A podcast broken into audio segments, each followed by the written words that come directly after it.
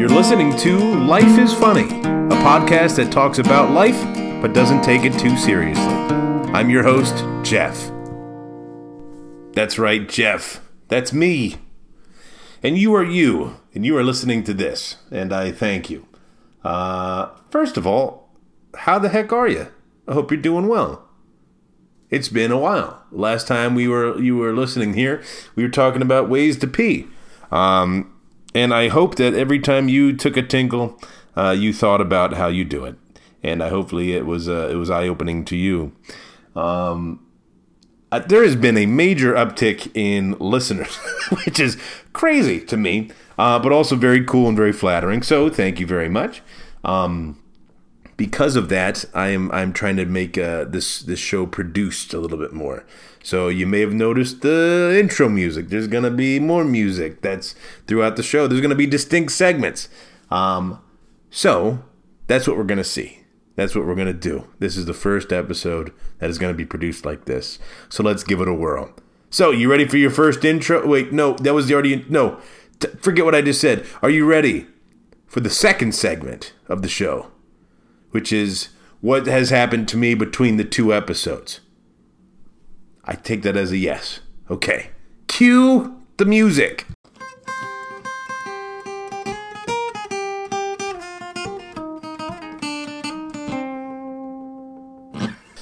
If I knew how to play the national anthem on guitar, that would have been uh, played there, but I don't.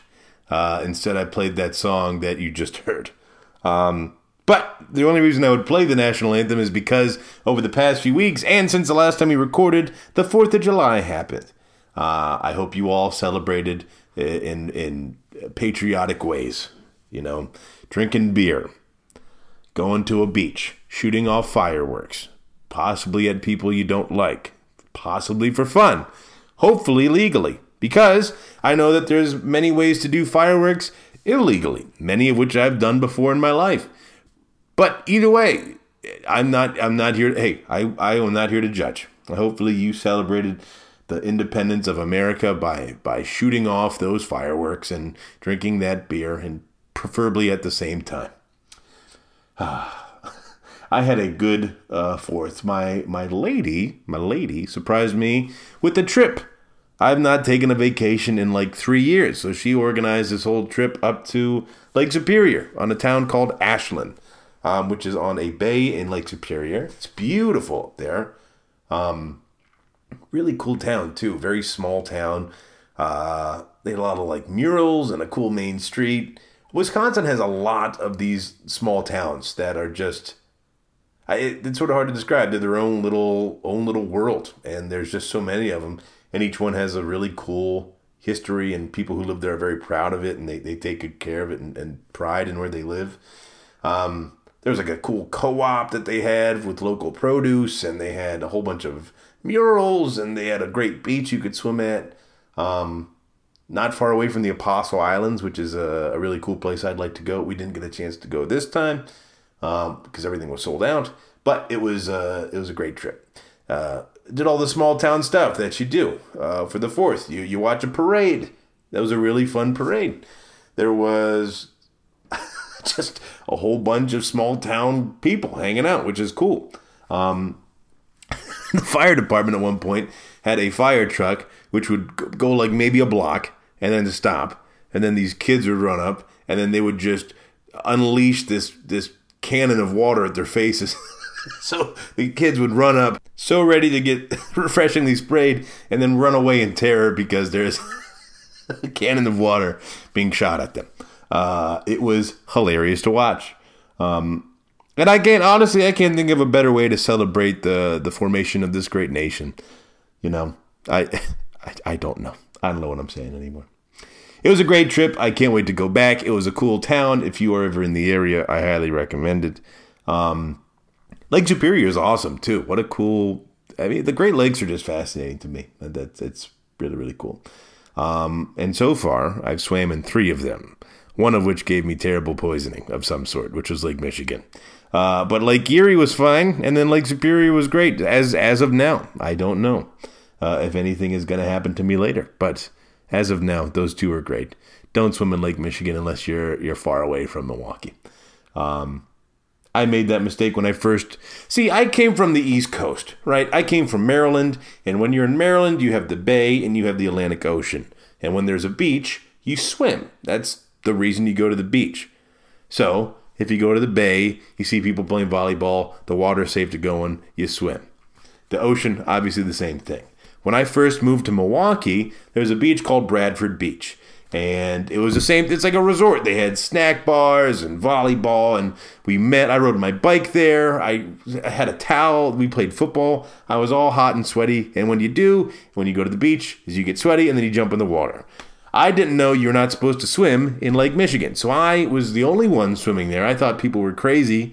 Um, turns out I didn't know that there was uh, not good water quality that day, and I uh, lost five pounds in a week after I swam. Not a good story. So, yeah, I learned that lesson the hard way.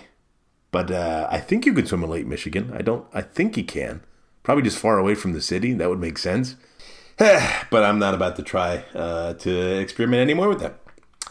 Yeah. Okay. Anyway, moving on. So, uh, the other bit of news is that the Bucks, my favorite basketball team of all time, they are in the playoffs. They are not only just in the playoffs; they're in the NBA Finals. Um, I've been a Bucks game, a fan, not a game. I've been a Bucks fan since 2010 when I moved here. Uh, when I volunteered with kids, I got free tickets to all the games that I wanted to go to. I'd go to like two games a week, um, and they were terrible, and I watched them lose. You mostly go because you want to root for the hometown team, but then also you get to see LeBron James come into town and all the stars, Kobe Bryant, all that jazz. Um, so the fact that they're actually good for the last few years, and now the fact that they're in the finals with a really, really good chance of winning, I don't want to jinx it, um, is even better. I'm just losing my shit during all the games. I, I can't even sit down and watch them just because I want them to win so bad. It's, uh, oh, I'm wound so tight, but that's okay. You know, that's why I, uh, that's why I meditate. You know, that's why I drink beer when I watch the game. Not every game, only ones on the weekends. I'm not some sort of crazy man. Um, the other bit of news, which I thought was very entertaining, uh, especially after the last episode of this show, uh, if you haven't listened to it, please do. It's it's groundbreaking. I mean, it's like it's it's one of the deepest conversations I've ever had with another human being. Uh, we talked about peeing and how many different ways there are to uh, to do so. Uh, Giannis, the last two games are. If you don't know basketball, we have a star. He's from Greece. His name is Giannis Antetokounmpo. Antetokounmpo. What a strong freaking name. Giannis. Oh, I'll stop yelling. He is seven feet tall. He can run like a goddamn freight train. He can jump like a rocket. I sound like an announcer from the 1920s. he can run like a rocket. Oh, there goes that Yanni. Um, he is. He, I remember when he was a kid. He got drafted at 19. He was skinny. He was like 110 pounds at seven feet tall. Skinny dude. He's put on like 90 pounds of muscle, and he's two time MVP. He, he is awesome. They call him, and I, am fairly certain this is quite, quite offensive uh, in many, many different ways. Uh, they call him the Greek Freak, which is just, it's, I don't, I don't like it one bit. But hey, that's his nickname. He hasn't said anything about it. I call him Giannis Antetokounmpo. Um, he in the last two games has had to come out of the game right away. Uh, first of all, his knee bent backwards. He hyperextended his knee so bad, but there was no damage to the knee. Not nothing torn, nothing broken. He just hyperextended it. It was one of the most gruesome injuries I've ever seen. Like if it, it's crazy. And then the next game back, he scored I think like 30 points, 40 points, something like that. Oh my god. It, it, he the fact that A there is no damage and B the fact that he could go back and play like he did is unbelievable. If I wake up wrong, my knee is done for the day. I can't even I, I have trouble walking. This guy dropped 40 points in an NBA game they're 48 minutes. He's playing against NBA defenders. I couldn't score 40 points at a hoop by myself in 48 minutes. It's, he is he is so fun to watch. Anyway, I'll calm down. He had to leave the game, uh, and everyone thought he was like, "Oh, his knee hurts. It's uh, ooh, he might be injured. What's going on?" He had to pee. The two times he left the game, he said he had to pee. So, you know, it's just everyone pees. Okay, that, I think that's the moral of the story. Even even superstar athletes have to pee when they get nervous. Some people sweat when they get nervous. Some people, I don't know, get gas. Some people have to pee. I I have all three afflictions, and that's not fun to be around when I'm nervous. So Anyway, I just thought that was very humorous. And if you haven't seen the clip, you should watch it because he says I had to take a tinkle, and it is there's you couldn't write a better sketch. SNL has not been funnier than that in years. Um, it was great. So that's what's up in my life. I am going to be rooting for the Bucks tonight, game five. I'm going to be agonizing. I'm going to. I'll be rolling around in pain on the couch like I've been doing, or I'll be standing up staring at a TV like a lunatic. And I'm the kind of guy who wears my buck shirt even though no one's watching. Like I'm not a part of a group. I'm just alone in my apartment rooting on my team. It is uh yeah, it's been good. I'm I'm uh I'm very, very excited for them. And I hope they win. Um and please root for them. Unless you're rooting for the Suns, in which case it's cool if they win too, because they've never won before. Um yeah, that's all. That's my week, or the two weeks, however long it's been. Uh, yeah. I guess I'm going to move on to my next segment. Here's some more music.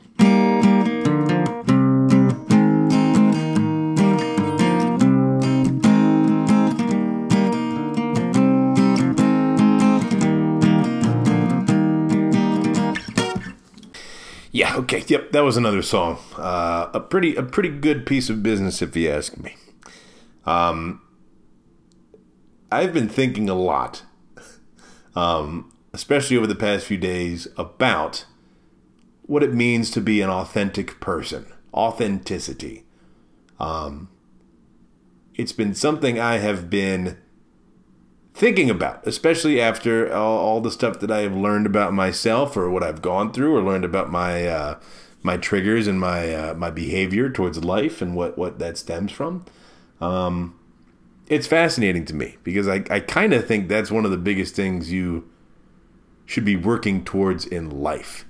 Uh, and I don't want to. This is okay. So this is the segment of the show where I am going to try to talk about what I've been thinking about, ruminating on, meditating on, uh, and just kind of talk it out. And if you guys have feedback, you're more than welcome to send your thoughts to me. Uh, I'd actually appreciate that. Um, oh, here comes a. Oh, what is that? Is that a German bomber plane? Jesus. Okay. Um, anyway, so that's what I've been thinking about. Authenticity. What it means to be an authentic person. And how do you how do you achieve that in life? Um, what I think, or what I've been trying to figure out, is how does one become an authentic person? Because there's been things in my life where you kind of have to boil down or get below the surface of them in order to get to um, the pure form of that. I don't know if that makes any sense. Um, I'll give an example. All right. So, uh, let's go with my my comedy example. All right. I, as a kid, was always funny. Right. That was always something that I was able to do. I could make people laugh. Um, I had very funny friends. All we did was laugh. They're people who are way, way funnier than me. Um, but either way, that was like a core. That, that's something that I, am very, very strongly uh, in favor of, and something that I, am proud that I have. That morphed and changed, uh, especially after doing comedy uh, professionally, into like this.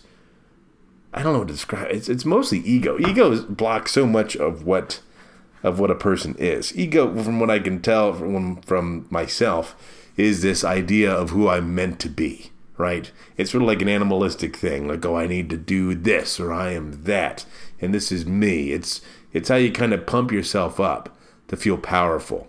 Um, the ways you see yourself, and if that if that's ever questioned or broken, then there's no sense of self.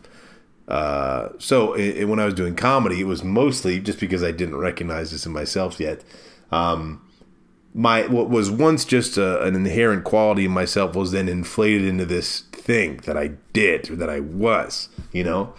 Um, oh, I make people laugh. I made this group of people laugh. I did this. I made that much. I did this in front of that many people. Um, it kind of got just just I don't know how to describe it. Like what, what's the word here? Um, inflated. That's the word. Um, you know, so that but that that can also lead to pursuing certain things that may take you away from who you actually are. You know, and this can be anything. This could be you're athletic, or it could be you're a great singer, or you could be a really great business person. All these things. Um, it's sort of a quality that you have that can get out of control. What I think authenticity means, because where it took me was, uh, I once I then I eventually I, I had sort of this crisis of identity where I was like, oh, maybe that's not me. Maybe I'm more than that. Maybe I realized that I did certain things because of being adopted, basically, or not because of being adopted, but of how I coped with being adopted as a kid. Um, so all this, all these things, these things that I had as natural talents, I used as coping mechanisms. So I would make people like me. I basically used comedy and being a comedian or being funny to prove to myself that I was liked or that I was like a bull, or to gain what I was hoping to get um, because I couldn't give it to myself. Right? So if you if you can't give yourself love, you look for it elsewhere. And then when you get a lot of it, it feels great. But when you get none of it or you get worse criticism or or denial, it feels terrible. So it, it's this part of yourself that you have made into a much bigger deal than what it should be. Um, but it's also very fragile. There's a lot that's weighing on it. Um, and this could be for anything skills, how you look, your body weight, your your intelligence, you know, anything that you can grade yourself on um, can bear a whole bunch of weight to how you feel about yourself. Um, from what I from what I can tell.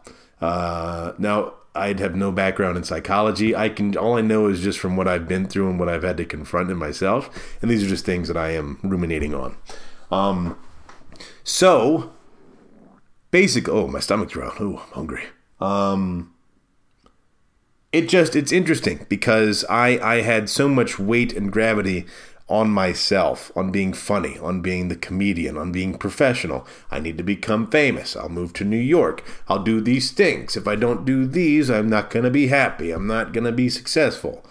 Um, you know, I was pursuing these things out of a deeper need. I was pursuing these things not because, um, not necessarily it was the right thing for me to do, but because I was trying to fill the hole that I thought that I had to fill. Uh, when I had my crisis of identity and crisis of um, life about two years ago. Um, and I don't know if I've talked about this or, or yet. I can't really quite remember what I've talked about. But basically, I, everything was sort of broken down into who I really was and what I really had done uh, in my life and where where I really was. Uh, and then I kind of started building up based upon that instead of from this childhood trauma and coping with uh, trying to find the things that were not were missing from what I what I needed as a kid. Um, this is getting deep. Holy holy shit. Um, oh well, I don't care. If there's another thing that I realized, if you've been through stuff or if I've been through stuff, I'm more than happy to share it because this is my one chance to do so. If I can help people, even better. And life is about sharing who you are with as many people as possible. That's part of authenticity. To wrap it up in a nice little bow. Um, so when I had this crisis of faith, I realized, or not faith, but crisis of myself, it was sort of like, oh, I'm not. Uh, uh, there's something more uh, that is is not just a comedian. You know, instead of pursuing these things to fill this need, you, it would never be satisfied. Um, so what I learned was I learned the baseline, or what I've through meditation, most mostly and, and self reflection. I learned like, oh, I've a lot of these things are not true. Um, yes, I'm funny, but even if that doesn't happen, I'm still worthwhile, or I will still be loved because I have a, a, spouse. And also, I started to love myself. And when you start to love yourself, or when you can start looking at yourself objectively, you can start to see, oh, I'm good at this. I'm very good at that. These are my skills. These are, and even more importantly, these are where I'm not good at. But even though I'm not good at that, does not mean that I'm not good. It's just a part of me.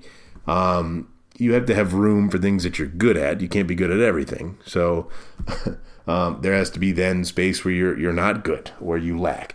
Um, but being aware of those things, not only being aware, but not running from them and owning them as as things of like, yeah, this is me, and not being insecure about it. Um, it's sort of like this this powerful space you can be in, you know. Yeah, yeah. So what? I whatever. What you name it. I'm a little heavy. Oh yeah. So what? Um, do I eat well and do I try to exercise? All yeah, that's fine. So it's not you know you can't really if someone were to look at me and say oh you're heavy, it's like yeah I, I already knew that. Um, it's sort of finding this middle ground of being comfortable of with who you are. Uh, comfortable with what you can do, comfortable with your space in the world, comfortable with where you're at currently. Um, the interesting thing about that is that the skills that you have, um, they start to carry less weight as well. There's this happy middle ground that I have found, um, and I'm sure many of you have found it as well, where you are not too low about your lows and you're not too high about your highs. You realize that you have both and you're kind of just existing, aware of everything. Um, and that's what I think authenticity is, is being so aware of yourself and being comfortable with yourself uh, that you, no matter what the circumstance is, can be who you are you know, whether that's at work or with your friends. The closer those are to each other, I think the more authentic you are. Everyone has your work self, or they have your friend self, or your parent self. Um, and that's that, may never change. That's just human nature. Oh, these are this this is my group here, and this is that group there. You have to be a certain level of professional at work. You can be you know casual with your friends. There are things I would say around my friends that if I said at work, I would be completely fired. I mean, that's just and everyone's like that too.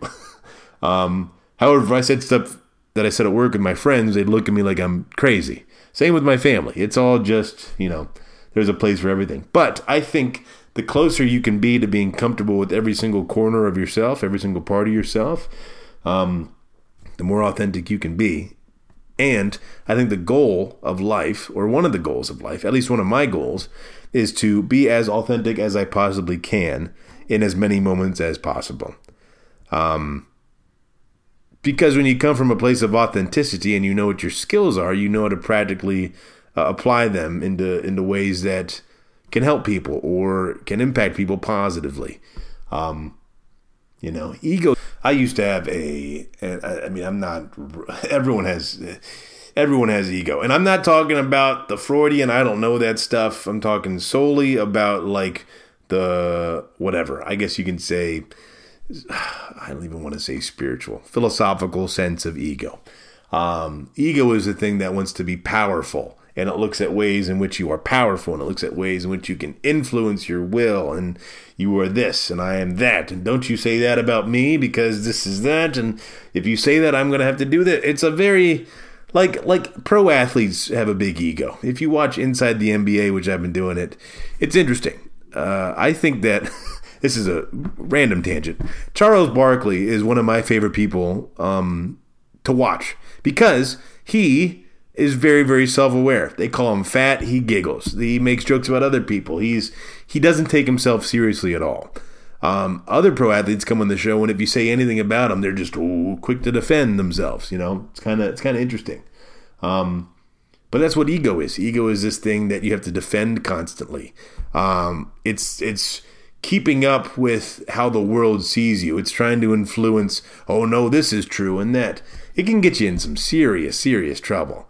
Um, I had I had a weird mix of uh, having a very large ego, but then also very very low self esteem to balance itself out.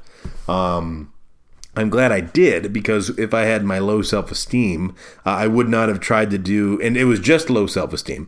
Um, I would just uh, I wouldn't have done any of the things that I did in my life, you know, do stand up or or improv or it, it gave me the confidence I needed to where my self esteem was lacking. So it helped me get or propel myself into situations that Um, I wouldn't have otherwise. So there is, there was a purpose for it. But it also plays with your head and it gets in the way of being authentic because, oh, they said this about me. Maybe that's true. Well, I'm going to show. It just, it's your thoughts. It's all thought. That's what it is. Um, and thoughts are not necessarily true all the time. Um, and the more you can minimize how much your brain needs to justify stuff or defend itself, the the, the more you can live happy. this is all the stuff that I'm learning now, and I'm so thankful that I, I'm in a place where I can because I'm way happier than I was before. Um, it's just very interesting, you know, the pursuits of it. If I were still to be piling on that that part of myself, um, I, I don't think I would. I don't think things would have worked out as well as they have in my life, honestly. Um, now I still do. I mean, ego, everyone's got an ego. This is a human thing, but I think that ego death happens many, many, many times in your life, where you have to confront. Oh, this is really how things are, and you have to then. Sometimes it's painful, but you have to then justify and rationalize what your life means at that point. Um, and then you move on and uh, you build up with a little bit more humility. Humility is a very big thing. Um, and I don't think it's denying what you are good at or or being insecure by saying, "Oh no, I'm really just bad." I think modesty is knowing that even though you have skills, you also have faults, and more more importantly, you are human, just like everyone else. Um, so that that's more humility than uh, you know, fake, fake modesty, like, oh, stop it, or oh no, I'm really t- terrible. You think so? You know, it's sort of that that happy middle ground. Um, and obviously there's ebbs and flows, but that's what I think authenticity is: is being as as humble um, and having as much humility, having the most realistic view of yourself, um, and then being that person in the world. Um, yeah, that's my that's my ruination. There you go. That was it. If you have any thoughts, feel free to share them with me. That that's just something I've been trying to think about. Now, the exercise in doing that, I I'm still working on that. You know how how to how to do it. Um, because it takes practice. You got to think about your thoughts, and you got to think about that. But that's a subject for another time. Um, triggers is going to be the next episode. What what triggers are, and what I've noticed about my triggers. Um, but yeah, that's that's been my goal lately is to be as authentic as possible in as many ways as possible. Um, and it's tough, but it's worthwhile, and I've been doing it. And that is that.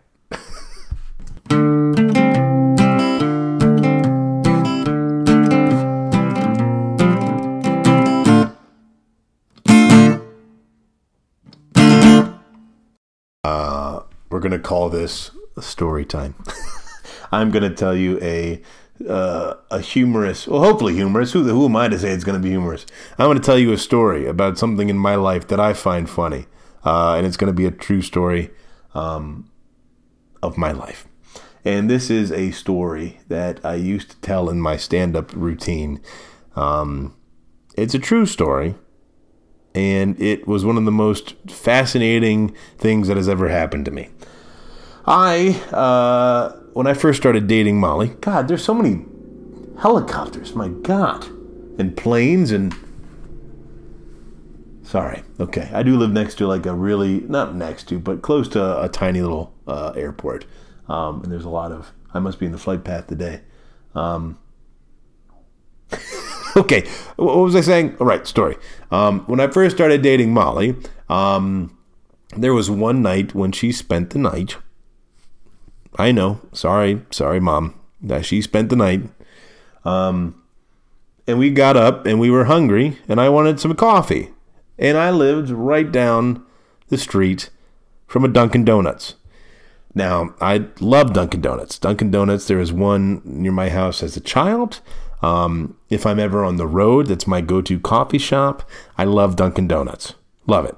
I don't Starbucks is fine, but it's just a little bit too big for its britches. You know, it's too. I don't know. There's just uh, the, the venti and all that jazz. Um, it's just a little bit too pretentious. And every once in a while, I do like a coffee shop, like an independent coffee shop. But those places can be, you know, a little bit full of themselves too. I one time went into a local coffee shop in Milwaukee, and I misspoke, and I shouldn't have done this. I asked the gentleman behind the counter. He looked like he was in uh, Blink 182, which is a band. You should Google that so you can get an image. He looked like he was in that band. Uh, and I said, Hi, I would like a coffee with two shots of espresso. I accidentally said espresso. Sometimes you say things you don't mean to say. I do that a lot. Um, he said, Oh, no, no, no, no, no, no, no. It's actually uh, pronounced espresso. You'd like two shots of espresso in your coffee. And I said, Yes, yes, I would. Uh, and what I should have done was I should have come back every other day and said said it just a little bit different to him. Uh, but I didn't. I let it slide. It's fine. I got my coffee. I, I just too too hip for me. I, I look like a gym teacher, so I, I go to Dunkin' Donuts. Love Dunkin' Donuts. I still love Dunkin' Donuts even though this happened. I took Molly there. We go. We walk in. I say hi. I would like a large black coffee. My lady, she told me what she wanted. Um, she was waiting in the car. Uh, I said uh, she would like a hazelnut coffee with cream. Uh, and then I saw over his shoulder that he had jelly donuts. Now, I love jelly donuts. As a retired gym teacher, jelly donuts are my favorite donut. The little powdered frosting, the raspberry. Oh, love them. Love them. Don't like cream filled donuts. No, I don't. I don't like that. Jelly filled donuts, though, yes, please. So I looked over his shoulder and I said, I would also like two, and I pointed with my fingers, the one, two, the peace sign, two jelly donuts. And he said, I'm going to give you three. To which I said, That is an even better idea, sir. Thank you. Um, so, and when you pay for stuff, you don't really think about who who thinks about it. You just tap the card and run away. So I paid for everything. I tap the card. I get out of there with my three jelly donuts, my two coffees. I get in the car. I give Molly her coffee. I say, I surprised you. He gave me two jelly donuts, uh, and then he gave me a one for free. And then I look at the receipt, and he charged me for the third jelly donut. So, when he said, I'll give you three, he didn't mean I'm going to give you two and then one for free. He was just telling me what I was going to buy. He, it was the best and worst sales thing that has ever happened to me in my life. This is a true story. I'm going to give you three, and he charged me for three. He just told me what I was going to be buying from him. that being said, I still uh, love Dunkin' Donuts, and uh, yeah. Anyway, that's my story. Ladies and gentlemen, uh, thank you for listening to Life is Funny. I'm your host, Jeff. Uh, I'm probably going to put some more music at the end of this. This is the end of the show. That's all. Here's some music to play you out. I hope you're doing well. Look forward to another episode. I, I look forward to you downloading this one. Peace and love.